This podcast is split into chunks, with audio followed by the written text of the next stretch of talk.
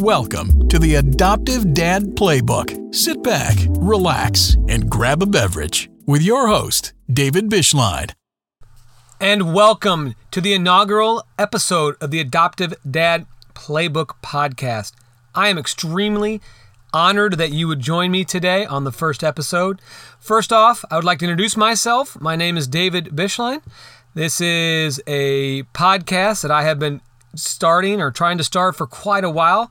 I'd like to give a couple quick thanks. I'd like to thank my wife, first off, for allowing me and giving me the time to do this. I'd also like to thank Mike Duran, who did the introduction and will do the closure. He is a professional voice actor. Uh, used to be a DJ. His information is in below. If you need any voiceover work, please contact him. I'd also like to thank Sarah Morris for doing the podcast art. She does professional graphic design freelance. If you're looking for some freelance graphic design work, please give her a call or email her. Her information is in the notes as well. Well, men and ladies, thank you for joining me today. This is honestly a kind of a corny phrase, the labor of love. And to be brutally honest, this is the third time I have recorded an episode or the first episode, mainly due to the fact of how my life has changed uh, in the adoption process. So let's get started. Number one, I am a dad to three biological sons. I'm a husband, as I said earlier, to a beautiful wife. Um, I have my sons are 11, 7, uh, 8, and 7. Oh, goodness gracious, they're going to get mad at me. And we are in the process of adopting from South Korea. And we'll get into that a little later in the episode, what that journey has been like. Know that I don't know very much about it. And there is a lot of really good resources, and we're going to talk about those on this podcast. And there are some really great people, some really great people that do this and talk about adoption. But a lot of it is not centered towards dads.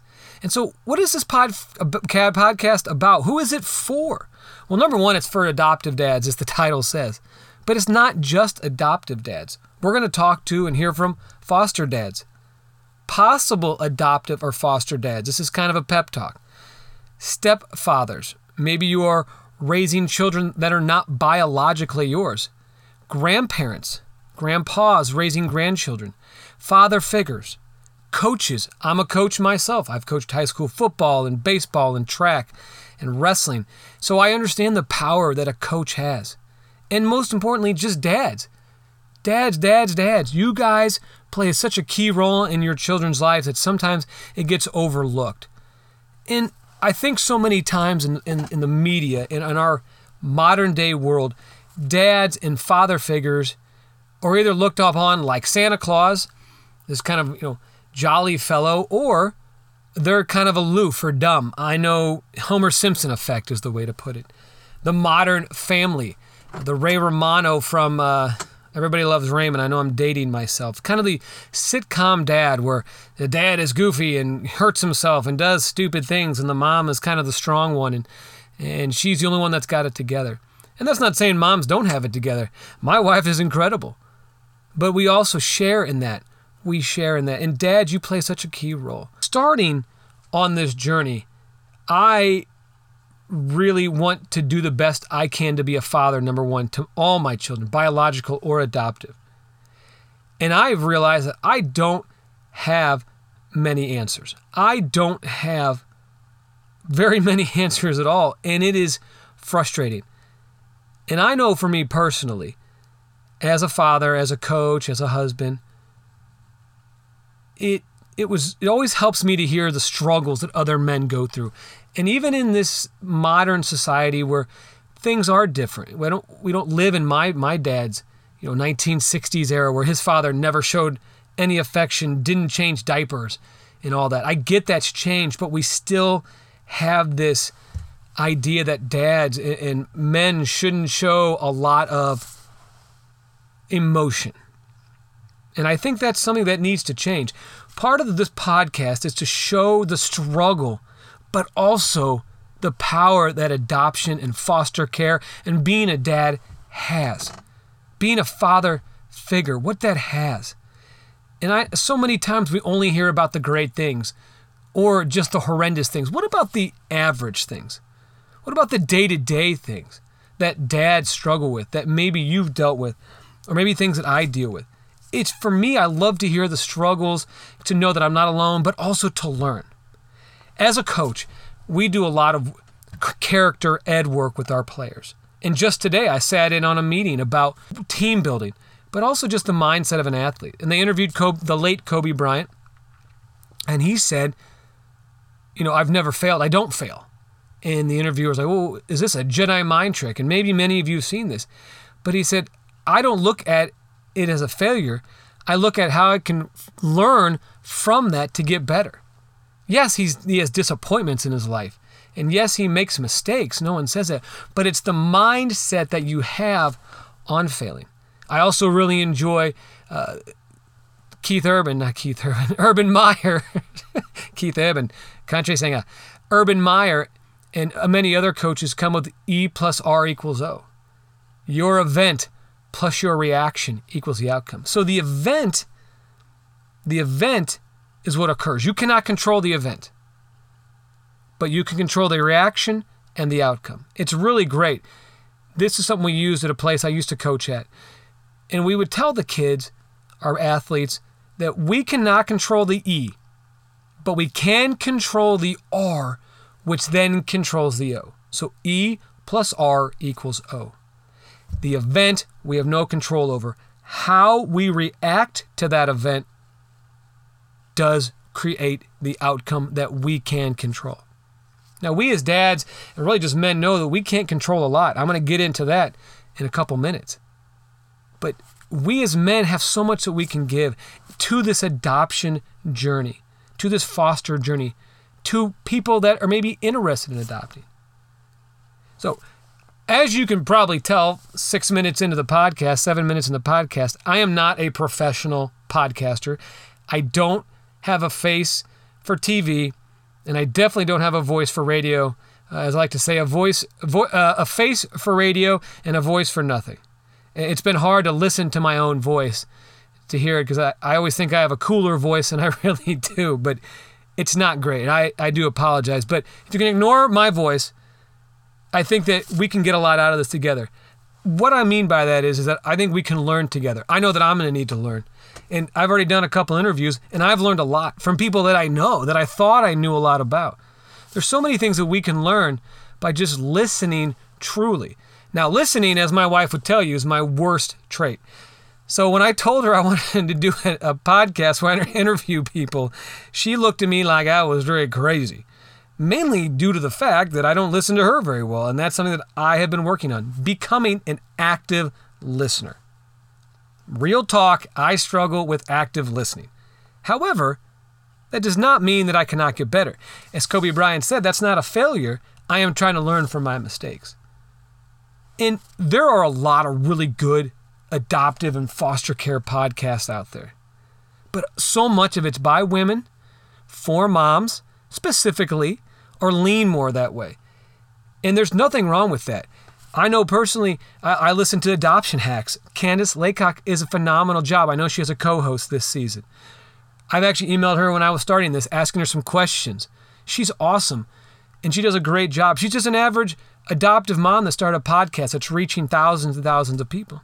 The honest, the the honestly adoption podcast by Mike and Kristin Berry. They've read, they've done books. That's a little bit more geared now towards like they do more when it comes to behavioral and things, but they do a great job. They're a, they're a couple and they do it together. It's awesome. And then there's the Adoptive Mom podcast. There's a lot of podcasts about adoption that have come and gone. And there's other ones that I missed, but they're not specifically for dads. And I think there's a big big need out there, a big want for dads so we can learn from each other. Not just a mom telling us or maybe a dad guest, but real dads with real talk, as my students like to say. As a high school teacher in the St. Louis area, I deal with real talk, quote unquote. Maybe your kids talk like that or not. But what I hope to accomplish is to create a community of foster dads and adoptive dads and stepfathers and just dads. But I want to create this community that fosters hope for dads and a community where we can open up and share our struggles and our frustrations, but also our victories. And that's what I hope to do. What I hope to accomplish during the, the podcast is we're going to have an interview. Usually, I would say that most podcast episodes will have an interview. I've already done a couple phenomenal interviews, men that have adopted or and or fostered. We're going to talk to them about their struggles, what they've learned, some things that they would do over again, and just kind of just dad questions. Maybe they already had a biological children. Maybe they struggled getting pregnant. Maybe they weren't able to get pregnant. These are all things that maybe you have dealt with that you can hear someone else that they've gone through. Also, just the idea of struggles. What are some issues with raising children in general? But also, what has that been like? What's about attachment to dads? We hear a lot about that. If you're if you've adopted or are fostering, you've dealt with attachment. Maybe you dealt with RADS, which is something that my wife and I have looked into, and it is crazy just how intense that can be. How does the journey look different for all people? My journey is definitely not the same as somebody else's journey. But what makes that cool is that when we hear these men and their journeys, we can then take away the positives, the negatives, and things we can look forward to and maybe avoid the pitfalls that maybe they dealt with. As you know, if you have children, no two children are exactly alike.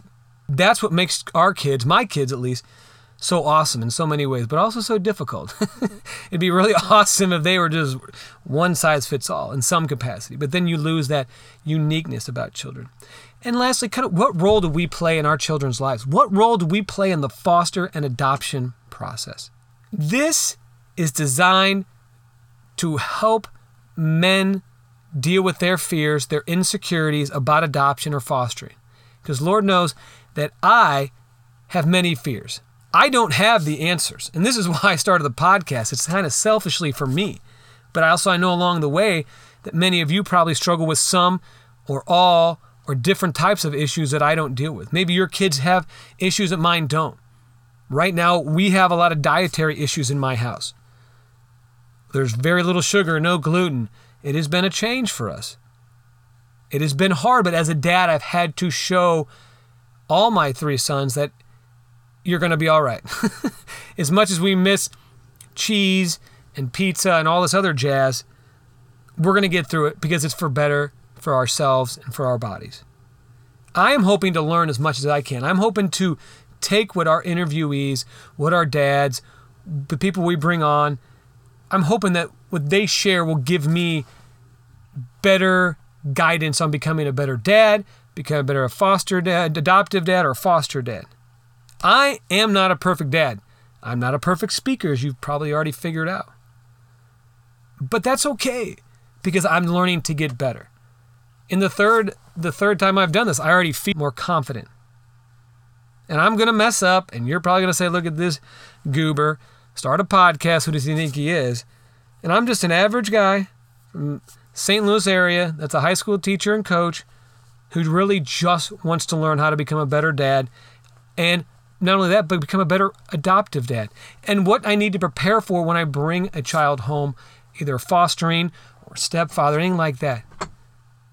I have been a part, children have been a part of my life, really my whole life in some capacity, because I've coached or been a part of a team for my entire life. I know that sounds weird, but I was a kid, so I was around kids. Then I pretty much got into coaching almost immediately out of high school. I took a couple years off. But I've been coaching that whole time, and I'm definitely a better coach today than I was when I first coached uh, in college. But that's through a lot of mistakes, through a lot of learning, and through a lot of listening, active listening, as I try to do. Part of the reason why I've re recorded this episode three times is because the past about six weeks or so, my wife and I have been on a roller coaster of adoption. And I want to make one thing clear this is not probably very normal. So we are adopting through South Korea. And we have looked into adoption, probably my wife and I. Well, I began looking about four years, three years ago, I started looking into adoption. I just kind of started to look into it. What about fostering? Uh, as a member of the Cherokee tribe, I looked into maybe adopting from the Cherokee Nation. We talked about foster to adopt. I've been to Haiti a couple times. I really thought about adopting from Haiti. We looked into Bulgaria. We looked into China, South Korea. We went to a meeting from Bethany, who no longer does international adoptions.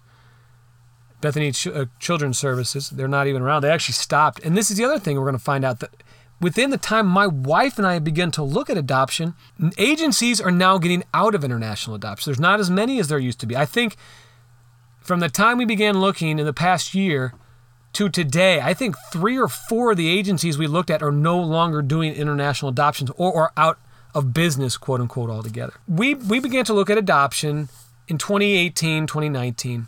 Started to look at it. We looked at all the different ways. We looked at fostering. Like I said, we looked at a lot of different ways. And we settled on Korea for, for this aspect.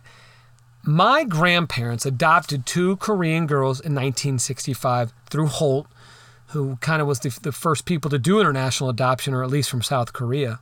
And I always felt led to South Korea. And we would like to adopt a little girl. We have three sons. We always wanted to have a little girl, and we've always felt led to adopt. So really our choices for adopting within a reasonable time frame was China or South Korea. I wanted to adopt from Haiti. That was a place my wife and I both like, let's look at Haiti. Haiti has a lot of problems, if you don't know. I, I know right now, at least at the time when we were looking into it, they were talking four or five years, and there was a lot of things you have to go through. We looked at the Philippines, that's another one. Uh, um, you know, we talked about what about this country, this country. What we noticed was so many countries make you stay there for months, sometimes six to eight weeks. And I have three kids at home, three biological sons, and I teach, and it's just really impossible to get away for eight weeks. And so my wife and I were really, kind of limited our choices to Korea, South Korea, and China. And having that connection to South Korea, I just felt drawn to adopt from South Korea. So we looked at a couple agencies and we settled on one. And we got, a, and since our agency is not in our state or in our area, we had to get a separate agency to do our home study. So we that's been a lot of fun and we'll talk about that. So for you guys that don't know, when you adopt, you have to have what's considered a home study. And what that is is where they will basically the agency that we're using at least I had to write a book on my wife, on me, on our relationship. I had to have a physical. Now that's a South Korea thing, I guess. But we basically had to give our finances for the past two years. We had to give have a had to give um, write a bunch of stuff. Our caseworker had to come to our house, which we cleaned, and then she never really came inside because in the middle of COVID, she literally walked through. Had to buy carbon di- dioxide detectors. Boy, it was it was interesting. I think she spent most of the time on the back uh, of our deck talking to my wife and I and our kids after we spent two days cleaning the house. And I'm sure most men that have adopted or fostered have probably been through very similar situations. You clean, you clean, you clean, and they really don't care.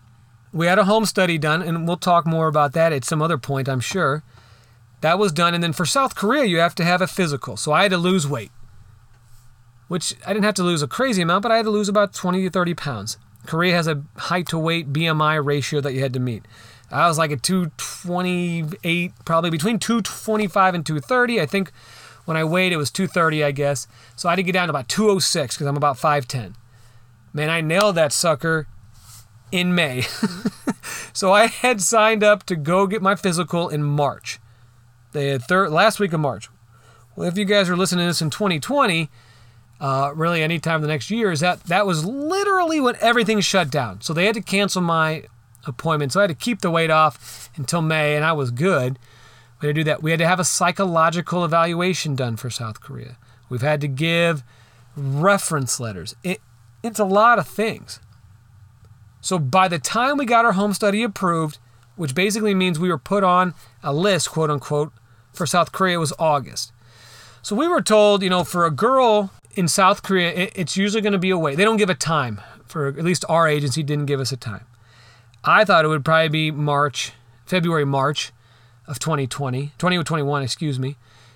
But lo and behold, probably about six weeks after we of having done, our caseworker asked us to call her. And I was like, man, I let my wife do it because she's talked to her. And that's rare. I was like, oh man, something's probably wrong. Well, it turns out only about six weeks after we had everything done, roughly six weeks to a month, uh, uh, uh, uh October 13th, we got a call, or we called her, and through some circumstances, there is a child, a little girl, who was going to become possibly available for us to adopt. So we got her file and we said yes. You know, I will. She was a little older than I'd anticipated. So, kind of to be honest, keeping it real, real talk, as my students say. At first, I was, man, she's too old. She was just turned three a couple days ago. And I really struggled with that. I was like, I want a little girl. I want like a two year old. Uh, and then I started thinking, uh, and God kind of put this on my heart. I mean, you're talking about a year difference. You had a girl that's potty trained. You have a girl that probably would make the adjustment. You have older boys. This is perfect. And I said, man, it really was. And I, I got then really excited. So we said yes. We had a medical review done. So when you adopt internationally, it's a good idea to take their file. We sent ours to the University of Minnesota. They have an adoption clinic. And we actually got a very generous grant from the Sparrow Fund. They helped pay for that, or paid for almost all of it. And then we had it, and they said she looked healthy, and we said, yes, we want to adopt her. So we started it. We sent our huge check off, and it was good. We made a video to send to her. We sent a present to her for her birthday because it was coming up. Her being the post office, and the lady, I sent a, was going to send a priority mail, and the postal worker, she put in the address, and then she goes, "That's going to be ninety dollars." And I said, "Well, I thought this was priority why is there no choice? She she was trying to send it to North Korea, and I said, "Whoa, no need to send it there." so we got it fixed and we sent it off, and it was just everything just seemed to be going so well and so perfect, and, God uh, just seemed like He was blessing us, and it was just going great, and we just all felt my wife and I and our families just felt that this is it, like this is our daughter, and they were sending us pictures and and I remember getting the update, the last update we got, and she just looked so cute. I actually told my students at school, and we just shared the news on Facebook. And then we got a call. My wife got a call from our agency, and um, this just happened a couple weeks ago, that her mom had decided to come and uh, raise her. And that was one of the hardest feelings, emotions I've ever dealt with in my life. And I'm still dealing with that sense of loss and grief. So we get the call, mom is coming back, and ultimately, that is what you want. You want biological parents, if they can, to raise their children, especially if the mother can raise them and she can stay in, in Korea, that is awesome. And, and, in one side, I mean, my human side, my, my, my mind and my Christian side was, yes, that's awesome. And I was so happy. And I began to pray for her mom and her. But my human side was, was being torn apart. My heart was broken. I, I loved this. I still love this little girl. And for a few weeks, this was my daughter. And man, that was hard. And I know that some of you men listening, may have gone through a similar situation. And I, I, think that God was setting me up to, or was preparing me. That's setting me up's not the right term, but preparing me for this. I just watched a video on YouTube. I'm kind of a YouTube junkie when it comes to adoption videos. I love those those moments when they bring their they get their child and it's so awesome. And I know gotcha day isn't the right term anymore, but I would watch a video about a family a couple that had this was pretty fresh they were trying to adopt and, their videos all about them going to i think they were in jacksonville and they went there and this was a domestic adoption and they got there and the mom then changed her mind. And i just was like oh my gosh i feel so sad. And this woman on the video who was basically doing most talking was just so brave and she said i know i'm happy for mom and him. And i mean they were there. They were ready to take this child home. They had a car seat. They had flown down and then that happened. And I couldn't imagine that. I mean, we'd only been a few weeks in, about you know, about a month and a half in, and we weren't even there. I mean, I could only imagine being in South Korea or about ready to go and pick her up, and then that be shared. So, in that capacity, I'm very thankful it wasn't like that. But this this feeling, even right now, this feeling is hard. I had a few people that I knew tell me their experience. They shared with me because it's hard, man. I, I cried. I'm not gonna lie. I cried a lot. Uh, and I'm just really glad we're doing virtual learning. I'm glad there were no students in my classroom that day. because they would have called me a crybaby, I'm sure. but it's hard. I, the grief, the sadness, like I'm so happy for her and her mom, and I just pray that that works out. But I'm so sad for me, and I, and and I know that that's not, and I know that a lot of people would say, "Oh, this is not God's plan for you," and I and I appreciate that. But I really want to thank the men that got a hold of me that shared their story. A friend of ours, he shared a story that they actually had the child for a day, and then the mom changed their mind. My cousin on my mom's side is actually adopted, and they did domestically, and they had to, they had to wait for a year. I mean, this happens. Now, this happens more domestically. We were not prepared for this. This is really not a, doesn't really happen internationally like it does domestically. Another guy I coached with, he shared his story. The feeling of loss and grief, I can only imagine what it would be like to have a miscarriage or lose a child like that. I would assume it would be even more than what I'm feeling. And then yesterday, or the day before, or I guess it was yesterday, uh, her mom came and got her. So the, the worst part was we had two weeks of knowing this information, but then in the back of our minds, like, oh, maybe mom won't show up. And that's sad because I wanted to go with her mom, but deep down, I wanted her to be my daughter. And that was hard, real hard, because there was this hope that in my mind, my, my human side, there's a hope that mom wouldn't show up and that she'd be my daughter. Man, that was tough. For two weeks, I had this back in my mind. But it wasn't God's plan for that. It wasn't that mom came and got her. She got the presents we sent. And it was really hard yesterday when I saw the picture that they had sent in the letter from the agency of her opening our present. Seeing that face, seeing that smile, I was so happy that we could give a little bit to her. And maybe our role in her life was to bring her parents back together. I, I don't know. I don't know what our role is. And I probably never will. But I prayed for her and for her mom. And it was hard day, but it was an important day. And it was a good day because it put closure on that. It makes me question, it made me question, even now, can I do this again? Can I, uh, can I love another little girl like the way I love this little girl for just six weeks? I mean, I hope so, and, and I think so, but it makes you question, it makes you wonder can I, as a dad, do that thing? It was so challenging to let it go. And I know my wife struggled, and we talked about it, and I think it helped bring us closer somewhat. But we grieve differently, and we have, and I think it made it easier because we already have three sons, so it kept us busy. But I, I think the worst time was I'm sitting there alone, and I'm just wondering, you know, what's your plan for this? What's God's plan? But I do know that my daughter is out there somewhere, and we wait patiently to be matched again and referred again. And it's hard. it's real hard to keep waiting like you are. But I know many of you have waited for years. And for me to wait basically six weeks and then and then have to wait another so basically only have to wait 12 weeks in essence right now i mean that's nothing some men wait for years to adopt. And I just want you guys to know it's hard, but I do know that it's going to be worth it. I know that when I get to see my daughter for the first time and I get to hold her and she calls me daddy or dad dad, I mean, that'll be worth it. This is a hard journey.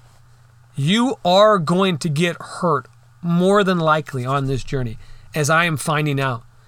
Everything was going along just right, just seemed perfect. When it, and then it wasn't. And that was just what blew my mind. It just seemed like this was our daughter. My sons had dealt with it, but I do know that our daughter and, and, and my son's sister is out there, and I do know that it will happen. And this is hard, but I know it's going to be worth it. I'm just keep my eye on the prize. And for any of you men that are listening, that are contemplating adoption or have adopted, I'm, I'm sure that you have dealt with similar questions, fears. Like I'm afraid now, you know, what if we get a child and this or this or this? I mean, it scares me. The uncertainty scares me. But that's part of it.